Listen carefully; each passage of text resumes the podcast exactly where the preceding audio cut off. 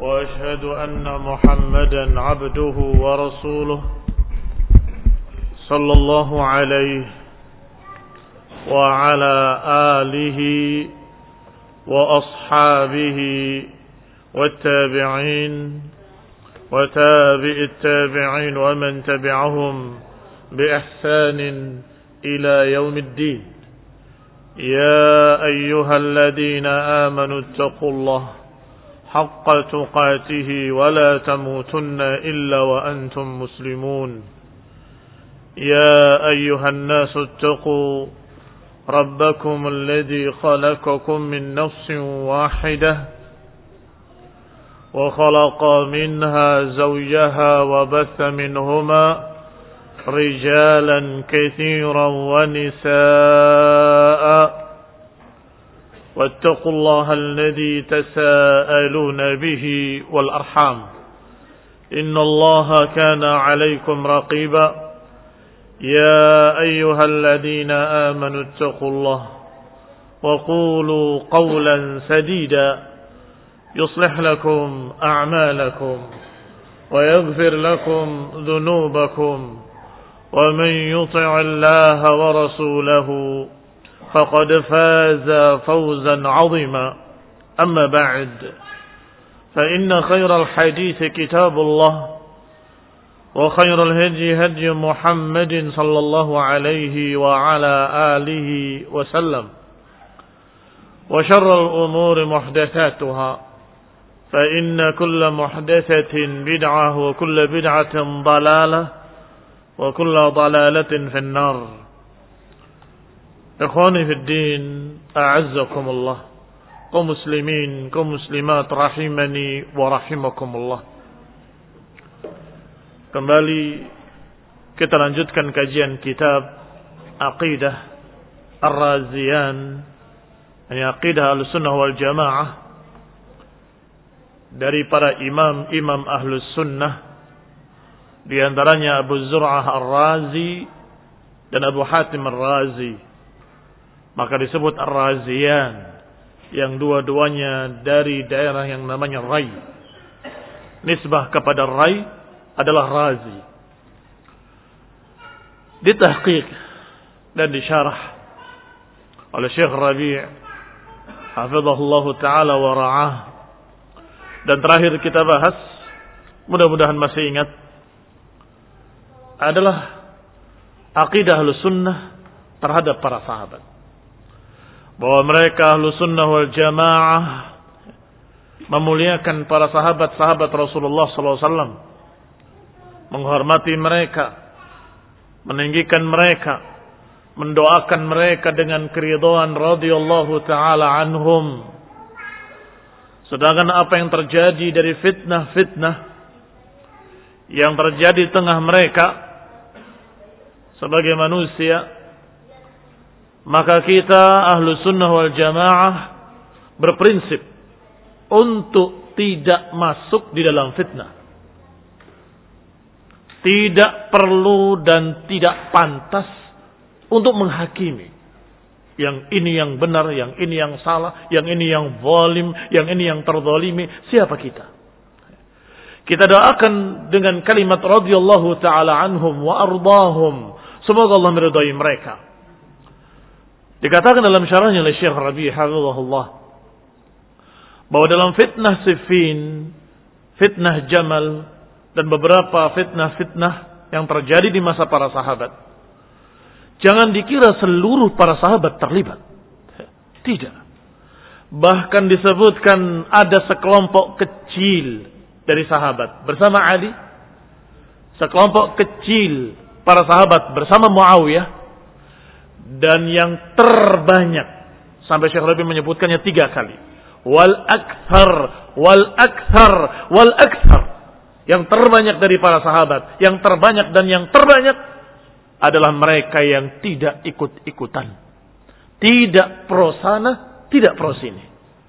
Mereka dalam keadaan tawakuf bahkan sebagian mereka lari ke gunung-gunung.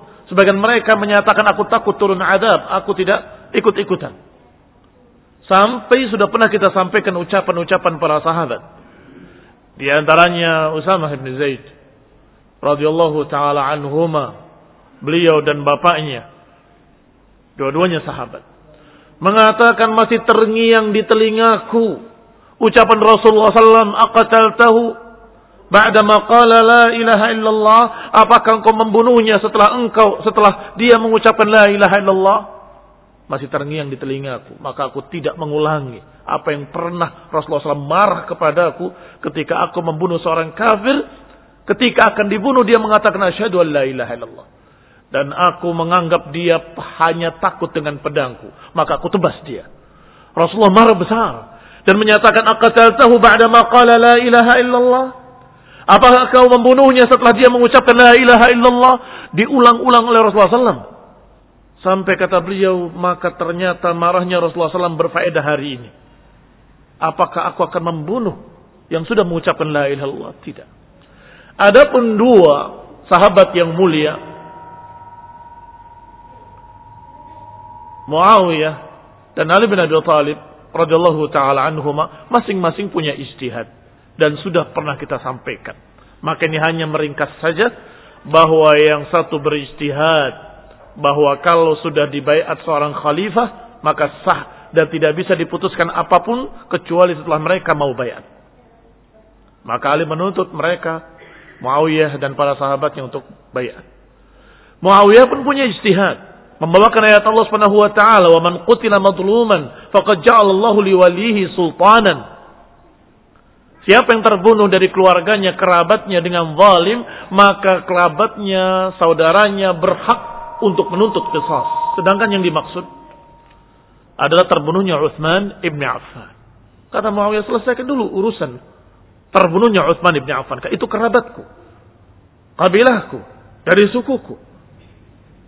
Siapa pembunuhnya harus dikisas. Baru aku mau bayar. Ala kulli hal, kaum muslimin rahimani wa rahimakumullah. Kata Rasulullah SAW, Man idha ijtahada al-hakimu fa'asab ajran. Wa idha ijtahada al-hakimu fa'akhta falahu ajrun wahid. Siapa dari seorang hakim memutuskan dengan istihadnya, kemudian tepat maka mendapatkan dua pahala. Kalau dia beristihad kemudian salah, maka dia mendapatkan satu pahala. Artinya para sahabat dari kedua belah pihak yang bertikai. Yang satu mendapatkan satu pahala, yang satu mendapatkan dua pahala. Beredar antara pahala dengan pahala. Sehingga tidak perlu kita mencerca mereka dengan istihad mereka. Nggak perlu kita untuk menyalahkan si fulan dan si alan radhiyallahu taala anhum mereka sudah diridhoi oleh Allah Subhanahu wa taala dengan sangat tegas dan jelas dalam Al-Qur'an. Allah sudah menyatakan laqad radhiyallahu 'anil mu'minin. Allah telah ridho pada mereka orang beriman itu yang berbayat di bawah pohon. Demikian pula Allah Subhanahu wa taala menyatakan la yastawi minkum man anfaqa min qabli al-fath wa qatal. Ulaika a'zamu darajatan min alladhina anfaqu min ba'du wa qatalu wa kullan wa'adallahu al-husna. Mungkin ada yang berkata, tapi kan Muawiyah tidak ikut dalam Bayatul Ridwan karena Islamnya belakangan. Dengarkan. Ucapan yang berikutnya. Allah katakan la yastawi minkum tidak sama di antara kalian yang berinfak dan berjihad sebelum fathu, sebelum Hudaybiyah dengan yang berinfak dan berjihad setelah fathu, setelah Hudaybiyah. Memang tidak sama keutamaannya. Tetapi apa kata Allah di akhirnya? Wa kullan wa'adallahu al-husna. Masing-masingnya kami janjikan al-husna. Jannah. Surga. Kami janjikan pada mereka surga. Apakah yang masuk Islam duluan atau masuk Islam belakangan? Barakallahu fiikum. Dengan ini, semua terkena. Apakah Ali dan para sahabatnya atau Muawiyah dan para sahabat yang lain?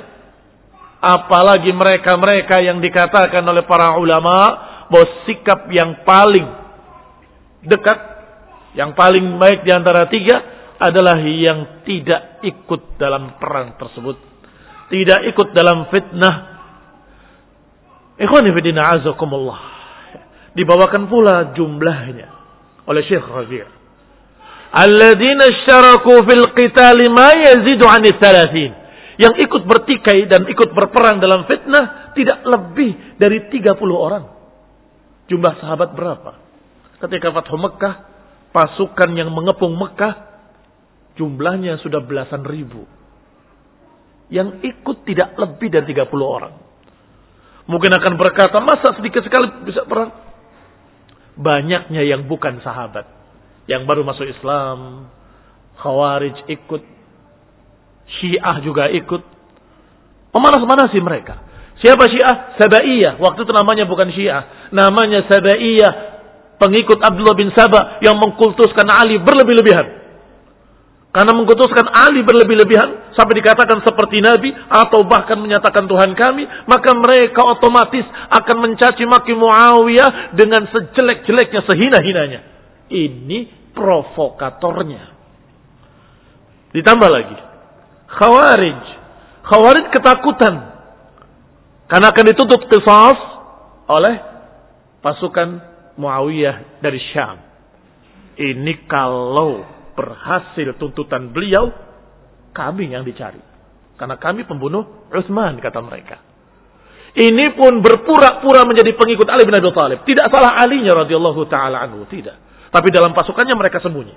Kami membela Ali. Mereka orang ini memang begini, memang begitu. Kenapa? Takut. Saya termasuk yang ikut-ikutan membunuh Utsman. Maka kami akan disikat oleh Muawiyah dan pengikutnya. Jadilah mereka provokator yang kedua. Sehingga runyam ramai. Adapun sahabat yang terlibat hanya kata Syekh Rabi Hafidhullah la yazid anis talatin. Tidak lebih dari 30 orang. Masih sisa 12 ribu orang sahabat yang ada di Syam, yang ada di Yaman, yang ada di Irak, yang ada di Kufah, yang ada di Madinah, yang ada di sekian, yang ada di Mekah tersebar di sekian kota. Jangan kemudian apa itu sahabat? Habis sahabat hanya kejadian yang terlibat di dalamnya hanya 30 orang. Dan kemudian sahabat dicaci maki seluruhnya. Ini kebodohan. Mereka tidak membaca sejarah. Mereka tidak membuka sejarah yang paling ringkas pun. Apalagi mau membaca yang lebih lebih detail, lebih teliti. Apalagi mau mencari yang sahih. Karena banyak kisah-kisah yang tidak sahih. Riwayatnya palsu, maudhu, dusta, makdub, bikinan syiah rafidah, para pendusta. Semakin suram atau semakin samar cerita-ceritanya.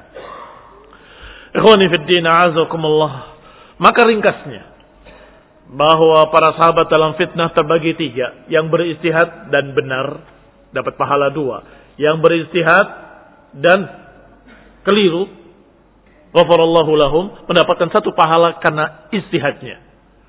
Yang ketiga, para sahabat yang tidak ikut-ikutan dalam fitnah.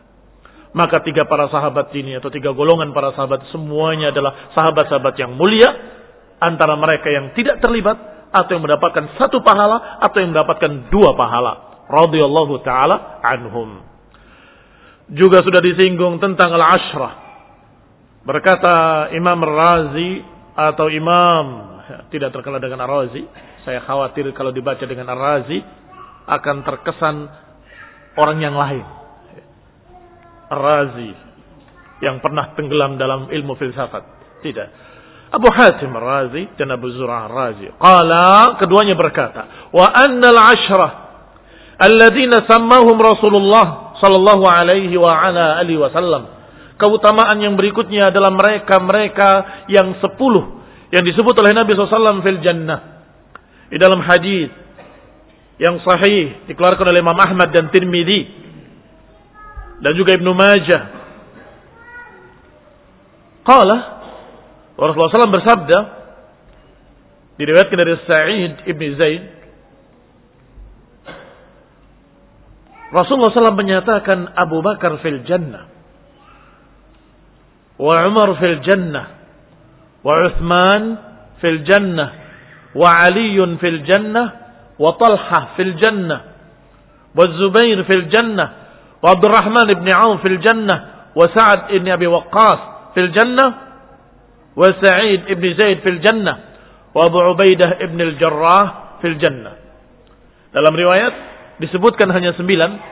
Kemudian Sa'id ibn Zaid berkata, kalau kalian mau La aqulanna ashir. Kalau kau mau, aku sebutkan yang ke-10. Mereka bertanya, siapa yang ke-10? Aku.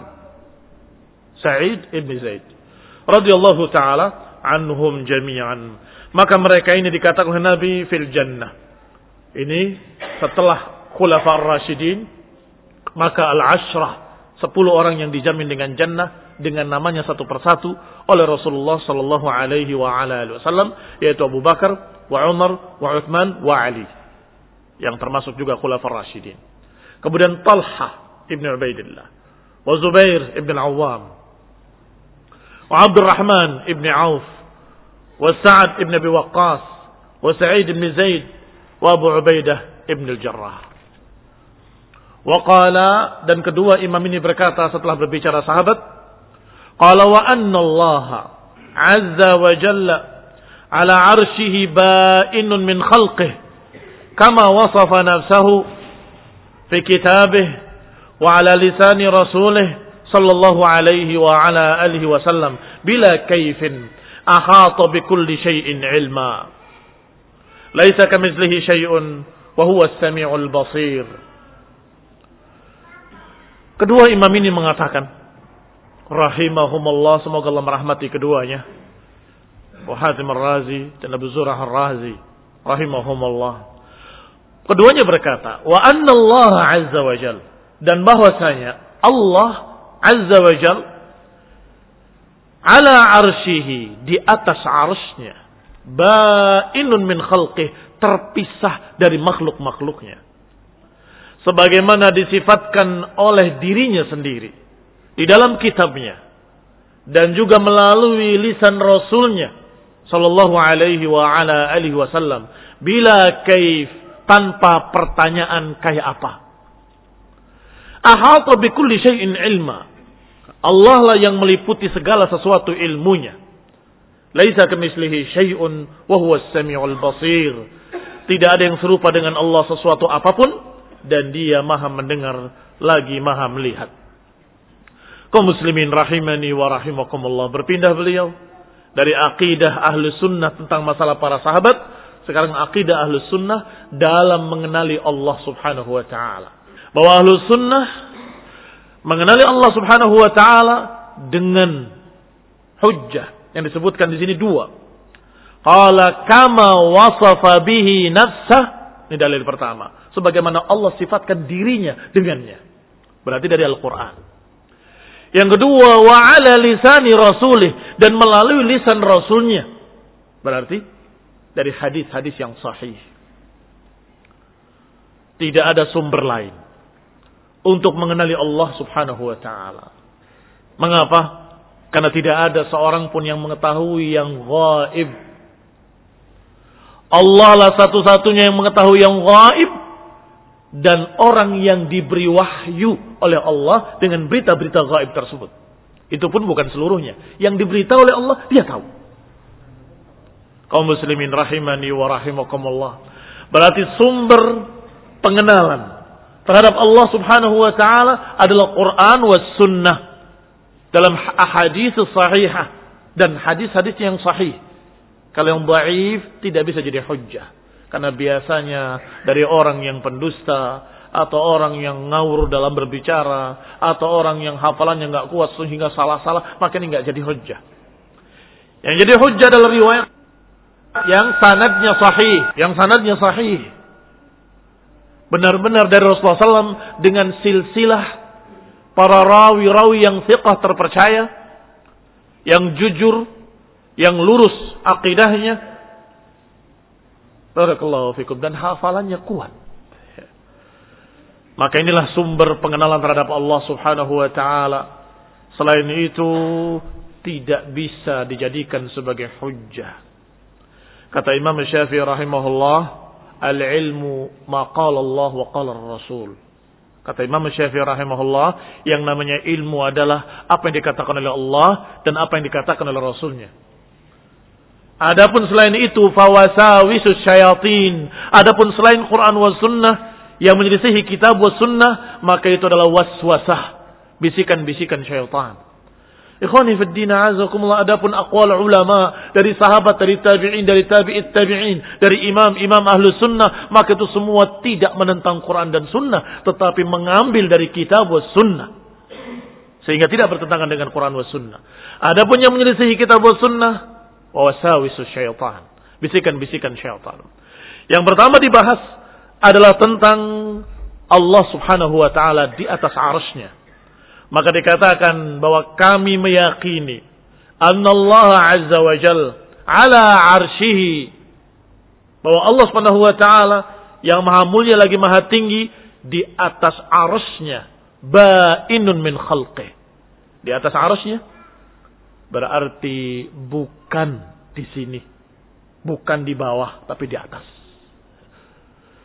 dikatakan ba'inun min khalqih terpisah dari makhluknya berarti tidak menyatu. Tidak seperti yang dikatakan oleh wahdatul wujud. Aliran manunggaling gusti kaulo. Aliran yang menyatakan aku bersatu dengan Allah. Tidak. Kata Imam Razi atau Imam Abu Hatim Razi dan Abu Zurah Razi. Yaqulan keduanya berkata. Ba'inun min khalqih. Terpisah dari makhluknya. Hadihil qadiyah azimah. Ini permasalahan besar. Permasalahan akidah. Pengenalan terhadap Allah subhanahu wa ta'ala. Bahkan a'zam usuli ahli sunnah. Bahkan sebesar-besar prinsip ahli sunnah adalah beriman. Dengan nama-nama Allah dan sifat-sifatnya. Dan bahwasanya Allah sesuai dengan apa yang Allah gambarkan dirinya sendiri di dalam kitabnya. Dan sesuai dengan yang digambarkan oleh Rasulullah SAW dalam hadis-hadis yang sahih. Maka semua yang ada dalam Quran, semua yang ada dalam hadis yang sahih, ahli sunnah menyatakan wajib kita mengimaninya. Wajib menetapkan sebagai sifat Allah dan nama-nama Allah. Dan kita wajib menerimanya, tidak menolaknya. Tanpa menyerupakan dengan makhluknya. Tanpa mempermisalkan. Kayak ini, kayak itu tidak boleh tanpa bertanya kayak apa seperti apa. Tidak boleh. Wala ta'til dan jangan menolak. Tidak boleh. Yang berikutnya at-ta'wil dan jangan menyelewengkan maknanya. Wala nukayyif kama kayyafal musyabbihah.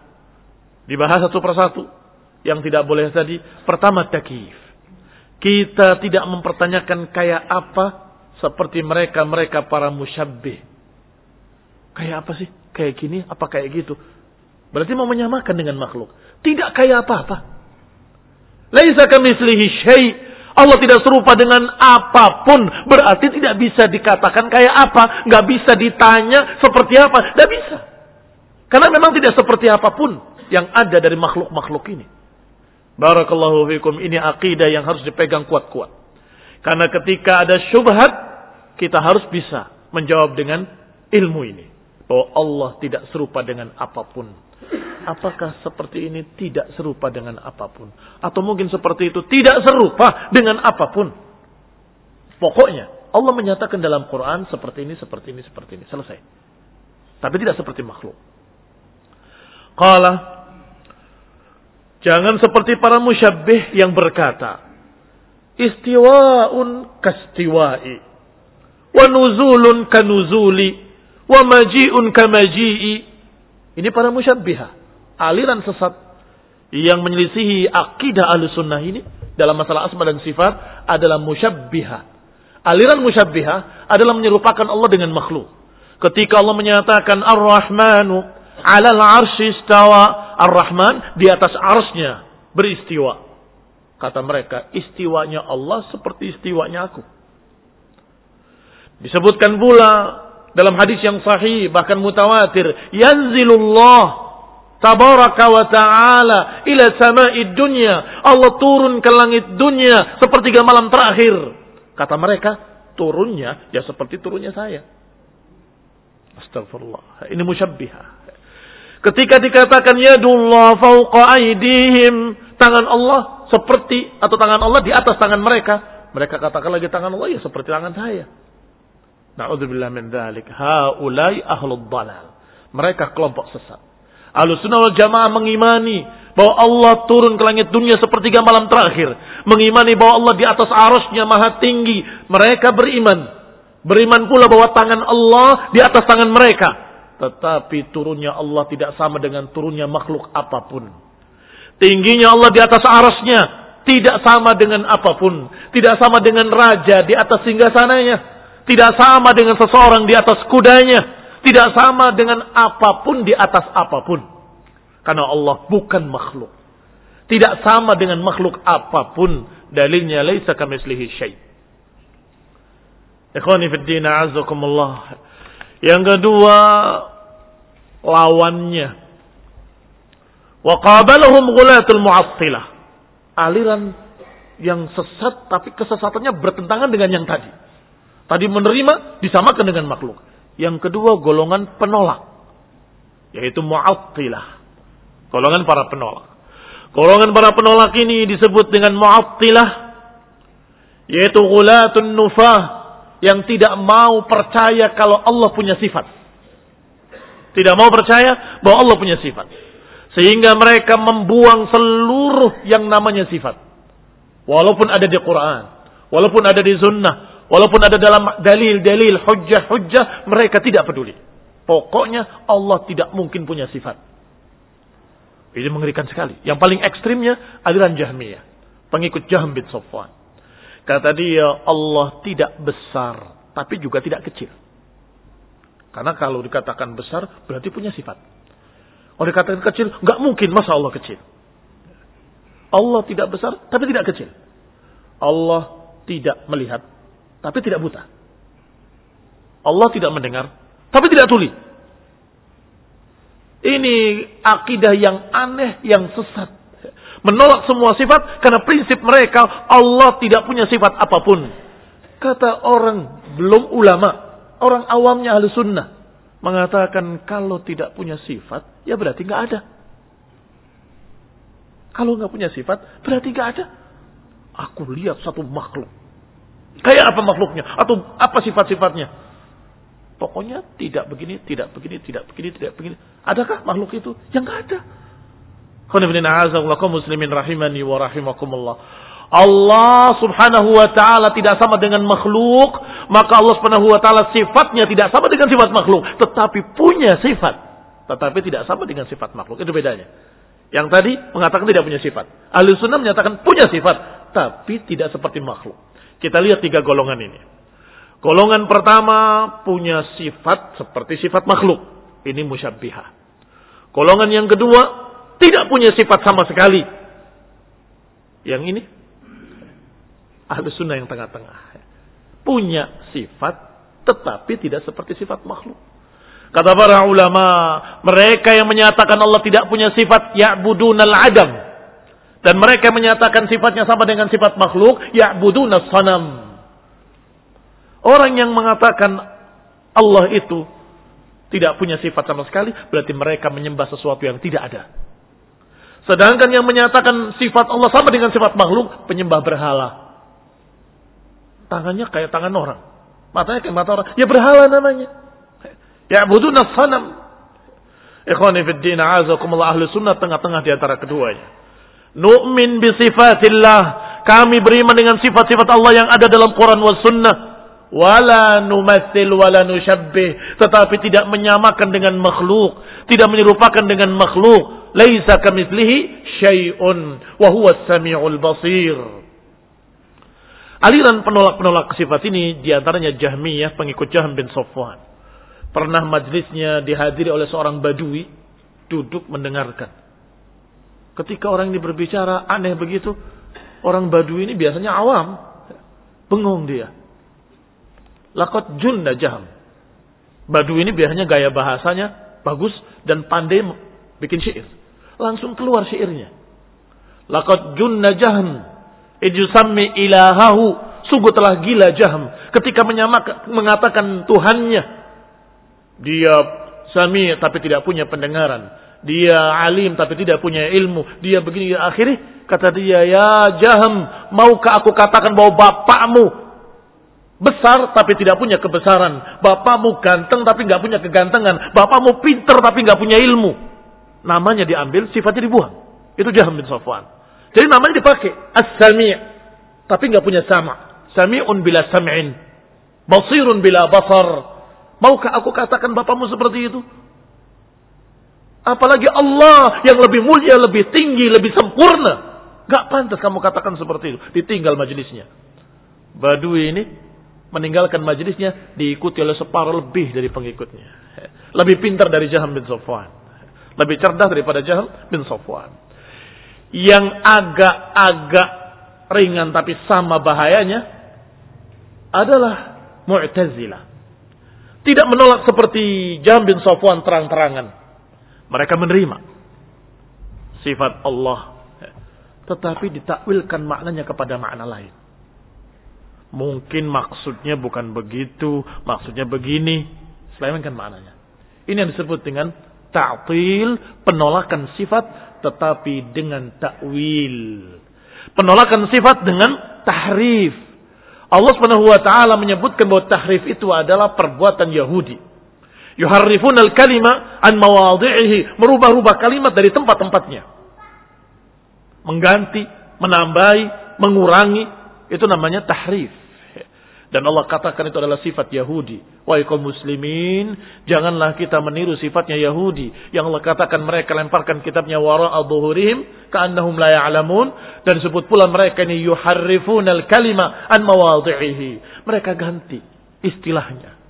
Istawa mereka ganti bukan istawa tetapi istaula ditambah satu lam. Sangat jauh berbeda. Istawa itu dari salaf, dari para sahabat, maknanya tinggi, ulu, walirtifa, di atas, su'ud, naik, istaqarra, menetap. Ini makna-makna dari salaf, makna istawa. Gak ada makna istaula yang artinya menguasai. Bagaimana kita akan tafsirkan ayat Allah, thumma istawa alal arsh. Kemudian istawa alal arsh. Taib, kalau diterjemahkan dengan menguasai, berarti maknanya kemudian menguasai. Pertanyaannya, sebelumnya nggak menguasai. Salah. Tafsirnya akan rancu. Kalau ditafsirkan istaula. Tapi kalau dikatakan istawa, kemudian Allah istawa, yakni di atas atau naik ke atas arus atau meninggi di atas arus, maka ini sangat wajar. Allah menciptakan langit, menciptakan bumi, kemudian Allah Subhanahu wa taala Maha tinggi di atas arasnya. Cocok. Tetapi kalau kalimat summa stawa diganti summa staula, kemudian Allah menguasai, lo tadinya nggak menguasai. Akan rancu tafsirnya. Barakallahu fikum. Sehingga para salafus saleh dari para sahabat dan tabi'in nggak ada sama mereka satu keberatan untuk menerima bahwa Allah Maha tinggi di atas seluruh makhluknya. Di atas bumi ini ada langit, di atas langit ada langit, di atas langit ada langit sampai tujuh lapis langit. Di atas tujuh lapis langit ada arus Allah subhanahu wa ta'ala. Dan di atas arus Allah subhanahu wa ta'ala maha tinggi. Baik. Mereka yang bahkan tokohnya Ash'ariyah mengatakan sendiri di mulutnya. Sungguh demi Allah, aku berupaya untuk membela madhabku dengan berbagai macam alasan-alasan. Cuma satu yang aku nggak bisa. Perasaanku sendiri. Fitrahku sendiri. Setiap aku berkata ya Allah, aku selalu menengada. Kalau Allah di sini nggak perlu aku menengada ke atas. Aku begini saja. Tidak ada. Otomatis fitrahku bertentangan dengan keyakinan ini bahwa Allah Subhanahu wa taala memang sepantasnya maha tinggi.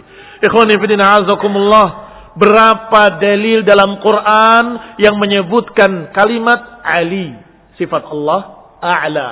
Sabbih isma rabbikal a'la. Sucikan Allah yang maha tinggi. Kalau tinggi di mana sih? Ya di atas. Kok di bawah namanya tidak tinggi? Demikian pula ada kalimat yang wahuwal aliyul azim dan dia maha tinggi lagi maha besar. Berapa? Silahkan pakai komputermu, klik kalimat Ali dan Ala. Ada berapa? Banyak sekali. Allah maha tinggi, maha tinggi, maha tinggi, maha tinggi, maha tinggi. Uluwul qahri, wa uluwul qadri, wa uluwul dad. Maknanya lengkap. yakni ketinggian dari tiga sisinya. Tinggi kekuasaannya, tinggi kemampuannya, dan juga tinggi zatnya. Tinggi di atas seluruh makhluk-makhluknya. Ikhwanifiddina azakumullah itu baru satu macam dalil. Bukan satu dalil. Satu macam dalil. Mengapa saya katakan satu macam? Karena kalimat Ali Ali itu sekian banyak dalil dalam Quran dan Sunnah, tapi baru satu jenis saja. Jenis kedua, silakan lihat ayat-ayat yang menunjukkan bahwa semua naik kepada Allah Subhanahu wa taala. Kalau kepada Allah dikatakan naik. Ya. Ta'rujul malaikatu warruhu ilaihi fi yaumin kana miqdaruhu khamsina alfasana. Naik malaikat-malaikat dan Jibril kepada Allah Subhanahu wa taala. Naik kepada Allah. Berarti di mana Allah? Di atas. Kalau bukan di atas berarti tidak perlu naik. Barakallahu fikum. Ta'ruju artinya naik. Demikian pula amalun saleh yarfa'u. Amalan saleh diangkat kepada Allah. Kalau diangkat ke mana? Ya ke atas juga. Itu baru jenis kedua. Sekali lagi saya katakan jenis karena dalam makna naiknya saja sudah banyak lagi. Puluhan dalil lagi dari Quran dan Sunnah. Jenis yang ketiga bahwa Allah Subhanahu wa taala Maha tinggi disebutkan dengan dalil yang bentuknya Allah di atas aras. Ada berapa? Ada tujuh. Thumma stawa alal ars. Ar-Rahmanu alal ars istawa. Ada tujuh ayat menyebutkan bahwa Allah di atas arasnya. Di mana ars? Di atas fauqa sab'i samawat. Di atas tujuh lapis langit. Di atasnya ada ars Allah subhanahu wa ta'ala. Baik, berarti di mana? Di atas juga. Dan masih ada lagi bentuk-bentuk dalil-dalil tentang ketinggian Allah di atas arusnya, di atas seluruh makhluknya dari sekian macam.